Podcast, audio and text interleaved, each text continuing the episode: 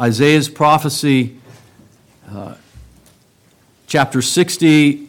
Uh, we'll read a number of verses here with connected uh, theme, uh, connected theme uh, in Isaiah and connected with the theme of uh, our text in Revelation. Isaiah chapter 60, verses 1 through 3. Arise, shine, for your light has come, and the glory of the Lord has risen upon you.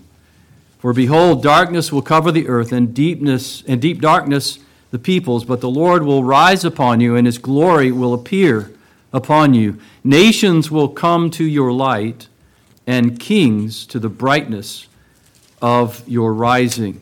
And then uh, in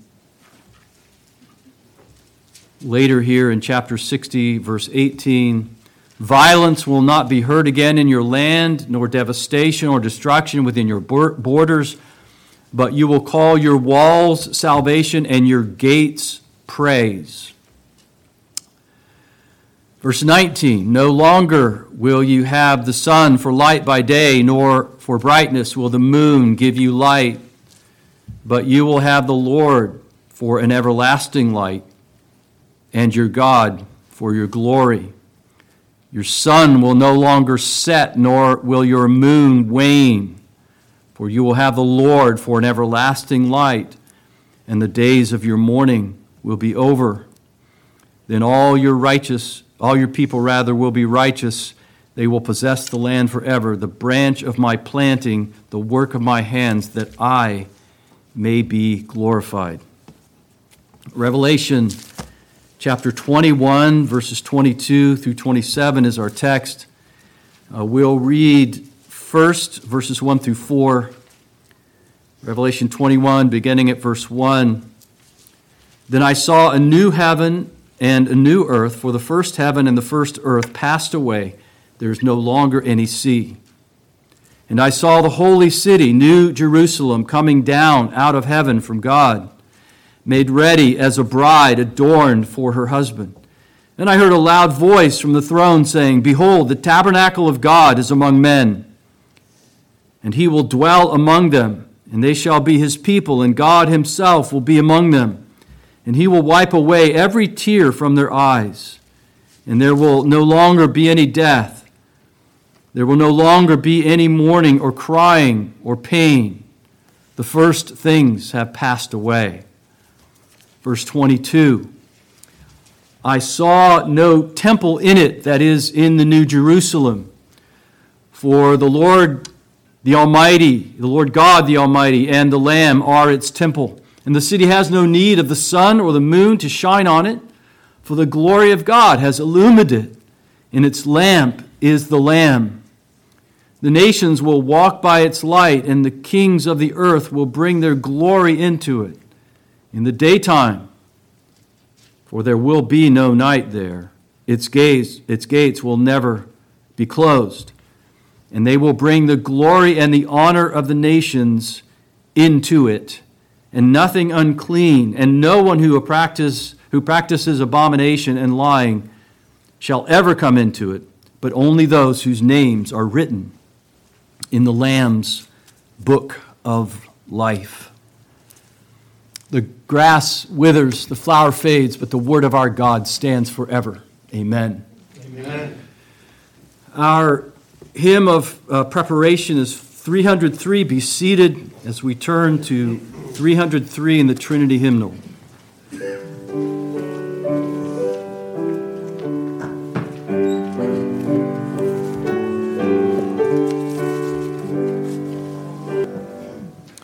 Amen. Let's join once more to before the throne of grace to seek God's blessing on the preaching and the hearing of his word. Let's pray together. Our Father, we thank you for your word and for its wisdom. And we thank you, O Lord, that your glory shines forth in your word, that you've made your glory known. that you have sent your Son, our Lord Jesus Christ, to make your glory known, the Word incarnate, to instruct us, to teach us, and that you have been pleased, O Lord, to, by your Spirit, inspire the Holy Scriptures, that uh, to breathe them out through the Spirit's work, that we might be instructed in every good and perfect way. We pray now that you would instruct us, that you would teach us. We ask again that you would be pleased to grant to us the ministry of the Holy Spirit. We confess, O oh Lord, that uh, our understanding is indeed darkened, even as we've sung, unless the Holy Spirit illumines the pages of Scripture to us. We pray for his help. We confess our belief, O Lord, in the promise of your Spirit's ministry. And we pray in confidence because, again, we ask in Jesus' name. Amen. Amen. Revelation chapter 21 is all about the new Jerusalem. Uh, it's about a new heaven, a new earth. It's about all things new. And among them, uh, the new Jerusalem, which remember is not a geographical place, it's not a physical city. It's very clear uh, from, not only from the, the context that we read in verses 1 through 4 that the New Jerusalem is the bride of Christ.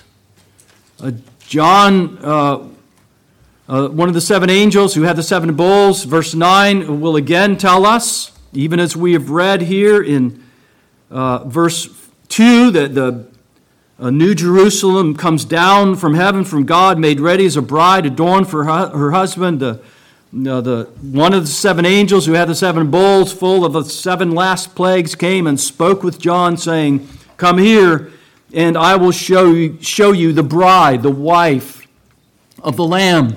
The New Jerusalem is the church of Jesus Christ.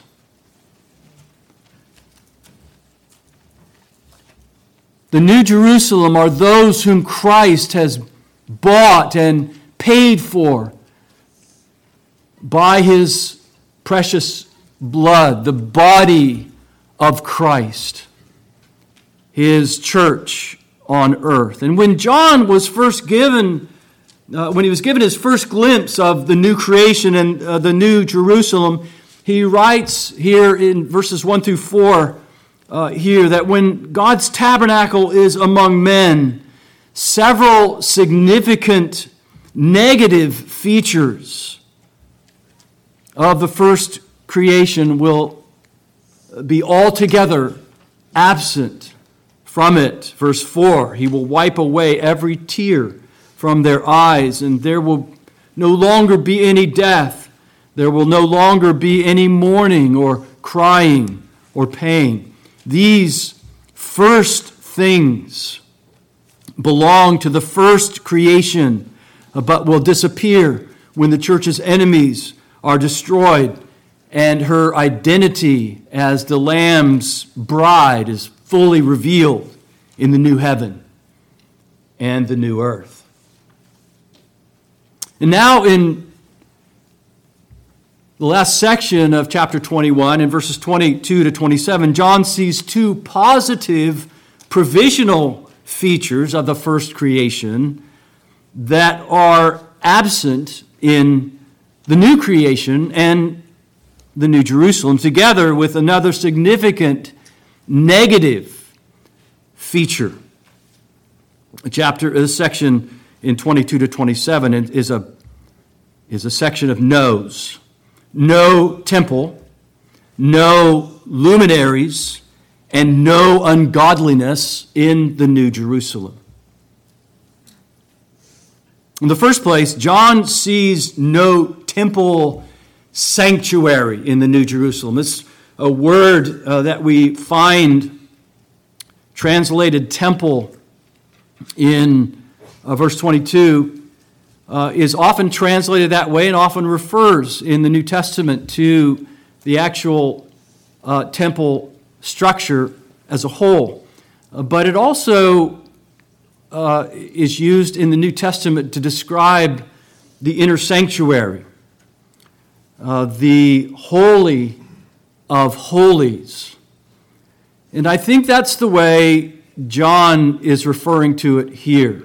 There was no temple in it, there was no temple sanctuary in it for the Lord God, the Almighty, and the Lamb are its temple sanctuary. In redemptive history, God always had a sanctuary, a sacred place where He met with His people. In the beginning, the sanctuary was the Garden of Eden, and there God walked in the cool of the day with Adam and Eve and, and communed with them. When Israel was wandering in the wilderness, God gave them the tabernacle where he revealed his glory and where uh, his people could assemble for worship and instruction. And then uh, they would pack it up and carry it with them wherever he, uh, whenever he directed them to, to move on. Once Israel was established in the promised land, God gave them a temple sanctuary in Jerusalem, a permanent, at least for the time in which Israel was a theocracy, a permanent dwelling place for God in a particular city, uh, in the city of Jerusalem, uh, which, which was designated as his centralized dwelling place and where God's people would come uh, and worship him and where his glory would be revealed.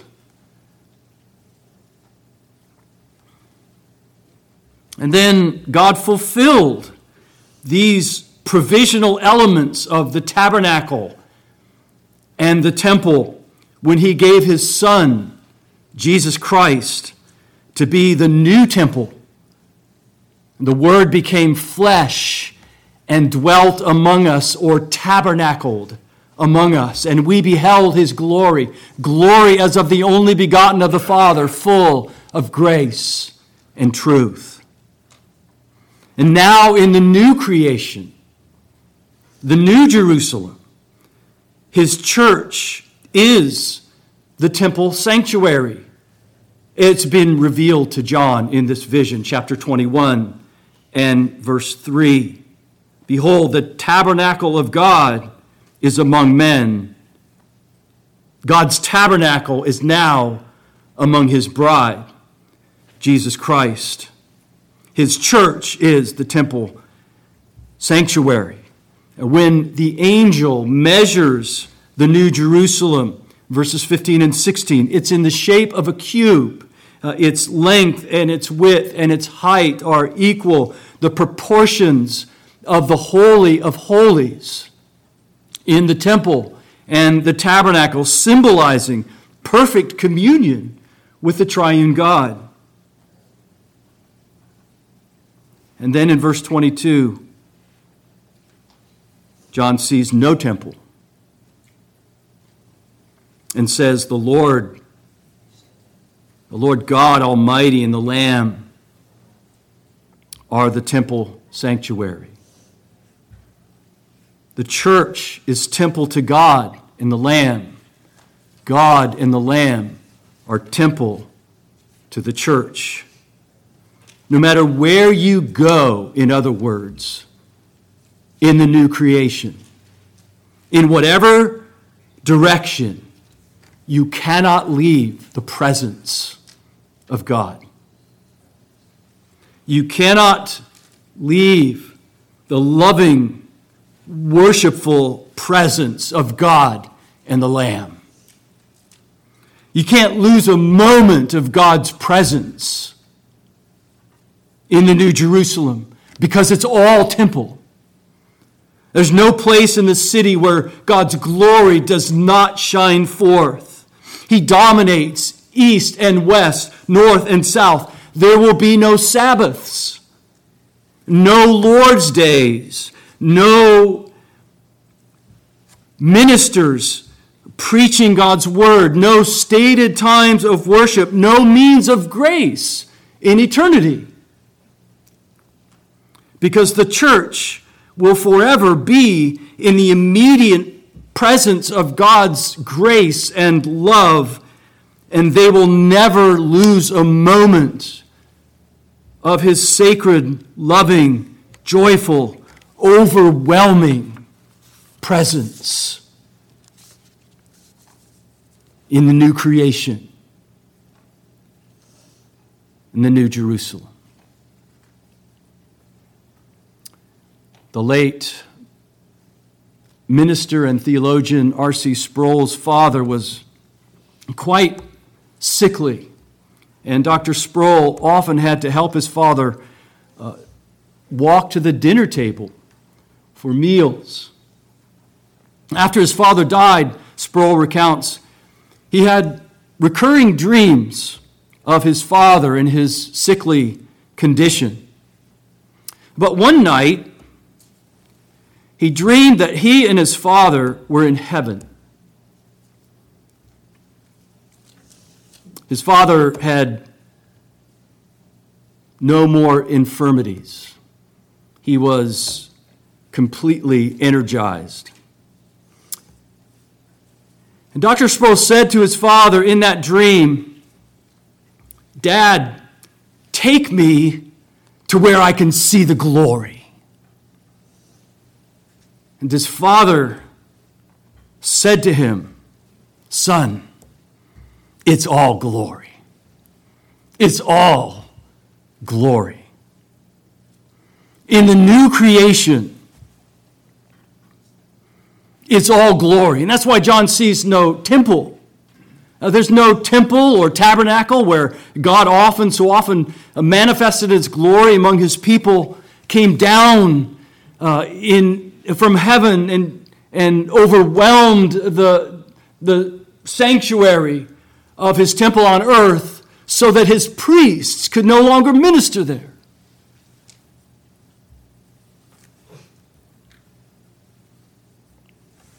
God and the Lamb will so fill the temple sanctuary, the new Jerusalem, his church, and God and the Lamb are ubiquitous as the temple sanctuary that everywhere you go, you encounter him and meet with his glory. John sees no temple in the New Jerusalem. Secondly, John sees no luminaries in the New Jerusalem. The second but positive provisional feature to disappear in the new uh, creation is the earth's luminaries. Verse 23 the city has no need of sun or moon to shine on it. The light, John writes, radiating from God and the Lamb make lu- the luminaries of the first creation obsolete and unnecessary.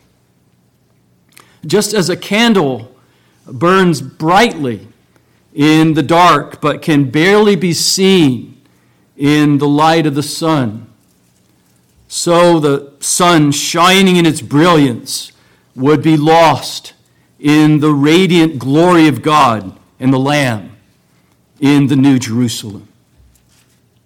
The sun's light and warmth was essential for Old Jerusalem, for their life, for their material prosperity, just as it is to us today. But in the New Jerusalem, John says, God's illuminating presence supplies abundant life and spiritual warmth, satisfying the church's every need in eternity. Isaiah, we read this morning, prophesied of the day when earthly light sources would no longer be needed. Isaiah 60, 19, and 20. No longer will you have the sun for light by day, nor Or for brightness will the moon give you light, but you will have the Lord for an everlasting light, and your God for your glory. Your sun will set no longer, nor will your moon wane, for you will have the Lord for an everlasting light, and the days of your mourning will be over. The ultimate fulfillment of that prophecy is found in our text in Revelation 21, verses 22 to 27. John's description here in verse 23 draws a subtle but significant distinction between the light giving roles of God the Father and Christ the Son. The Father is the ultimate source of light from which all truth flows. The glory of God has illumined it, John writes. And the Son is the agent that reveals the Father in his glory and his truth.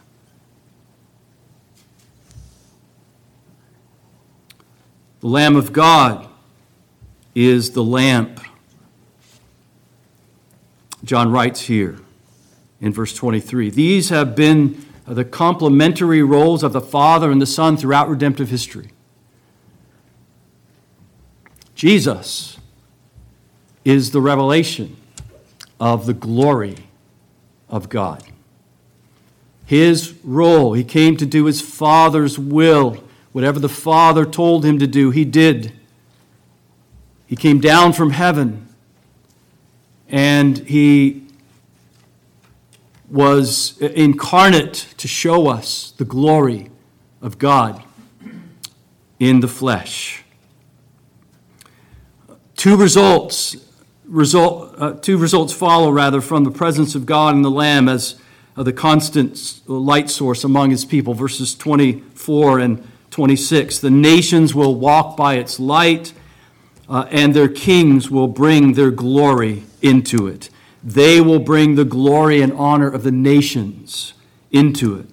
Because there will be no night there, verse 25 in the perpetual daytime of the New Jerusalem, the city's gates never close but remain wide open to receive a glory that will constantly enrich the beauty of the New Jerusalem, the church of Jesus Christ. The imagery of the nations walking by God's light, shining in the New Jerusalem, and bringing their wealth into the city is uh, derived from that other section in Isaiah chapter 60 that we read this morning. Verses 3 to 5 Nations will come to your light, and kings to the brightness of your rising. They shall they all gather together. They come to you. Your sons will come from afar, and your daughters will be carried in the arms, the wealth of the nations will come to you. The nations' influx in, uh, to the city here in the vision, bearing their honor and glory, uh, vividly portrays the bride of the Lamb, uh, the reality of the bride of the Lamb of Jesus Christ, uh, and embraces the elect from all of the world's peoples. John saw a preview of this earlier in Revelation chapter 7 and verse 9, this uh, climactic gathering for worship. I looked, and behold, a great multitude which no one could count from every nation and all tribes and peoples and tongues, standing before the throne and before the Lamb, saying, Salvation to our God who sits on the throne and to the Lamb. That preview also makes clear that the glory and honor are brought into this final sanctuary of the new creation, as were the gifts and sacrifices of the earthly sanctuary to be offered to the divine King that is enthroned on it. John sees no temple, no luminaries, and finally, John sees no ungodliness in the new Jerusalem. Verse 27. The absence of light in uh, the new uh, uh night, rather, in the new Jerusalem, means that the city's 12 gates stand perpetually open, never needing to be shut against ex- external attacks, but beyond that, the, this perpetual daytime of the New Jerusalem also means uh, that God's people will be protected from internal attacks as well, internal threats to their holiness. Jesus said, Remember, John 3, verse 19, this is the judgment that the light has come into the world, and men love the darkness rather than the light, for their deeds were evil. Just as the new creation contains no sea, we read that again this morning in the context in uh, verse 1. Just as uh, the new creation has no sea, so uh, representing the region of, of evil and, and lawlessness in the scriptures. Remember, the, uh, the sea was had uh, the, the sea beast emerged from the beast from the sea came up from the sea so now the New Jerusalem experiences no night in, in which darkness could cloak uh, the evil deeds of those who love the darkness rather than the light. The word translated unclean or defiled or impure, depending on your translation in, in verse 27, refers to uh, ceremonial uncleanness. In the first earth, sin causes separation from God. It keeps God's people from worshiping Him as they ought. Remember uh, the stress on this and in the, uh, the on ceremonial cleanness uh, in the book of Leviticus.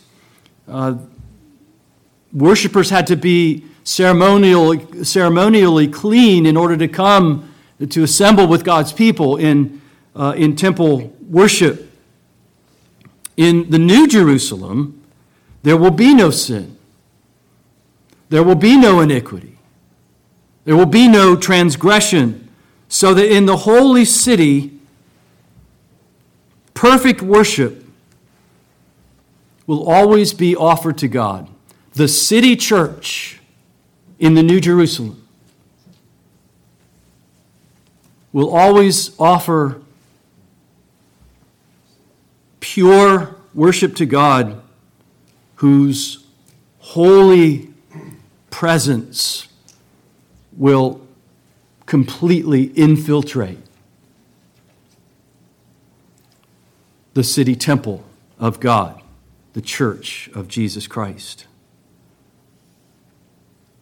The word translated abomination or detestable thing here in verse 27 only appears elsewhere in Revelation, in the, uh, in the book of Revelation, in chapter 17, verses 4 and 5, where it's associated, and this should be no surprise to us, with the great harlot. Also called, you remember, uh, the false prophet, representing apostate Israel. Peter, remember, writes in 2 Peter chapter 2 and verse 1, having spoken of true prophecy in chapter 1 of 2 Peter, in that second chapter, he says that just as false prophets arose among God's people of old, there would be false teachers among the church. And John is saying here in verse 27 that in the new creation, not only will the city church be protected from all external threats, all external assaults of persecutors, which isn't the case now, but will be in eternity. The church there will also be immune from infiltration by false teachers and hypocrites from within, which again isn't the case now. The light of God and the light of the Lamb not only beautifies the New Jerusalem, the church of Jesus Christ, but also secures its safety and its purity forever so that nothing unclean, nothing impure, no sin, no falsehood ever enters into her again, but only those whose names are written in the book of life. If you are a sincere believer in Jesus Christ, your name, by God's grace, is already indelibly written in the Lamb's book of life. You're already enrolled in the church membership of the New Jerusalem. Paul says in Philippians 3:20 that your citizenship is already in heaven while you wait for Christ to come again in glory. But the ominous reality, not only here, but what we've seen earlier in chapter 21 and earlier uh, in chapter 20, the ominous reality is that there are those whose names are written on the rolls of membership in the church on earth, who have been brought into the membership of the church on earth, who are hypocrites, who are liars, because while they profess faith with their mouths, their lives betray that profession as a lie. Some have professed faith here, whose names are on the roll here, but their names are not found in the book of life. What a tragedy it will be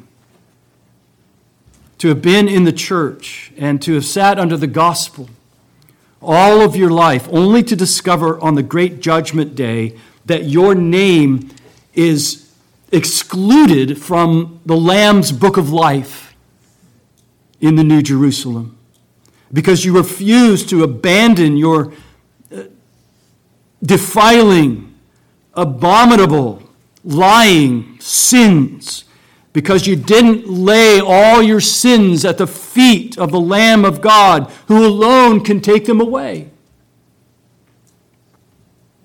If that describes you, it means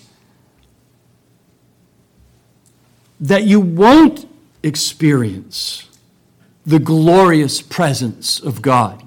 That Revelation 21 has conveyed to us in symbols and in what John writes in his description of the glory of the New Jerusalem, the church of uh, Jesus Christ. It means that you will not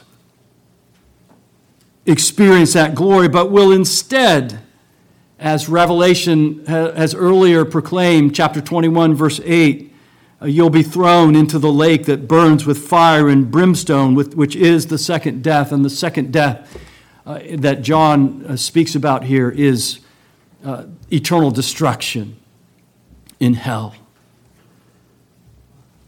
But this need not be the case. For those who turn to the Lamb of God, Jesus Christ, find new life in Christ, and find their names on, inscribed upon uh, the Lamb's book of life. John wrote in his gospel that when John the Baptist saw Jesus coming to him, he said, Behold, the Lamb of God who takes away the sins of the whole world. That, of course, doesn't mean that everyone in the whole world is going to be saved.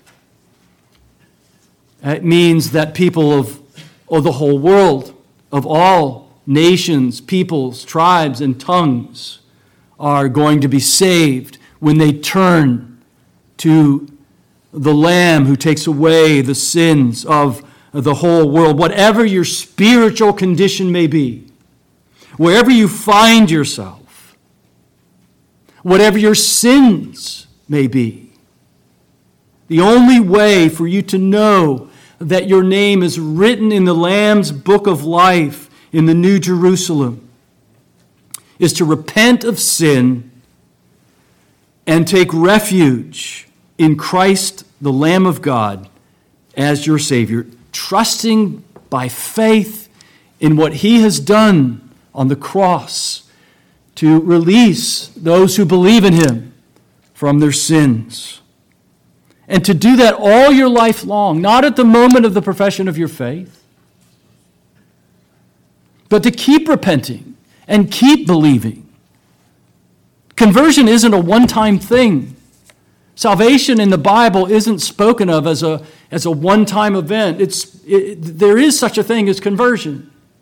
There is such a thing as a wondrous grace uh, in which the Holy Spirit works in us and, and gives us new hearts and uh, persuades, uh, convinces us of sin and misery, persuades and enables us to embrace Christ Jesus as he's freely offered in the gospel.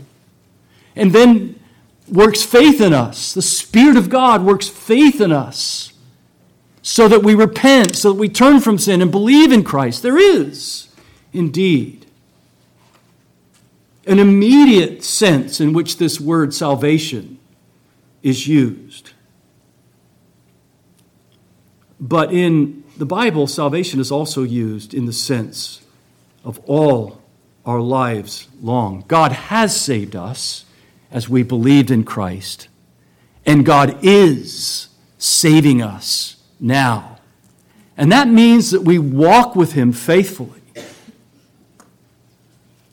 And that means uh, that we do not, uh, that our lives do not betray our profession of faith as a lie. That's not to say, of course, that we'll ever live a perfect life, that we'll ever live a sinless life in this world. What it means that, that is that characteristically, those who genuinely profess faith in Christ, those who have genuinely believed in Christ, bear the fruit of that salvation characteristically. And they walk with Him all the days of their life, and God preserves them all the days of their life until the time that they enter in to the Jerusalem above, the church triumphant, the temple of God in heaven, the new Jerusalem, the temple sanctuary.